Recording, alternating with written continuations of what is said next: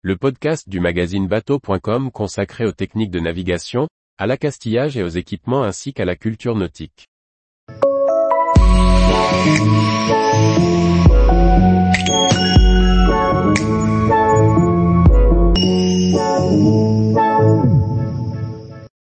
Qui doit passer en premier, le voilier ou le semi-rigide?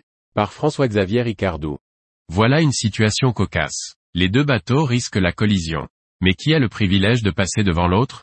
Le voilier, car il navigue à la voile. Réponse A, le semi-rigide, car le voilier n'est pas tribord à mur. Réponse B, le semi-rigide, car il va plus vite. Réponse C. Chaque semaine, nous vous proposons une question sur le permis bateau. Histoire de valider vos connaissances ou bien de découvrir des domaines inexplorés. Cette semaine, nous abordons une question sur les règles de route et les privilèges. Les règles de route sont simples, hors des chenaux, les voiliers ont la priorité sur les bateaux à moteur. Un voilier se classifie comme tel s'il navigue à la voile, pas s'il est au moteur. Les privilèges entre deux voiliers qui se croisent dépendent d'où vient le vent.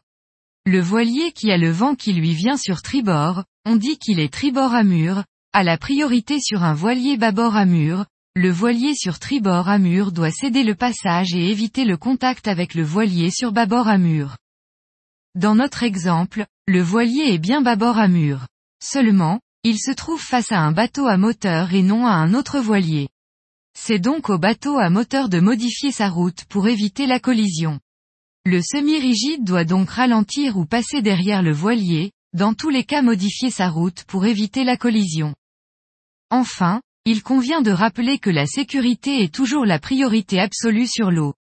Les marins doivent donc être vigilants, respecter les règles de navigation et éviter les comportements risqués ou imprudents.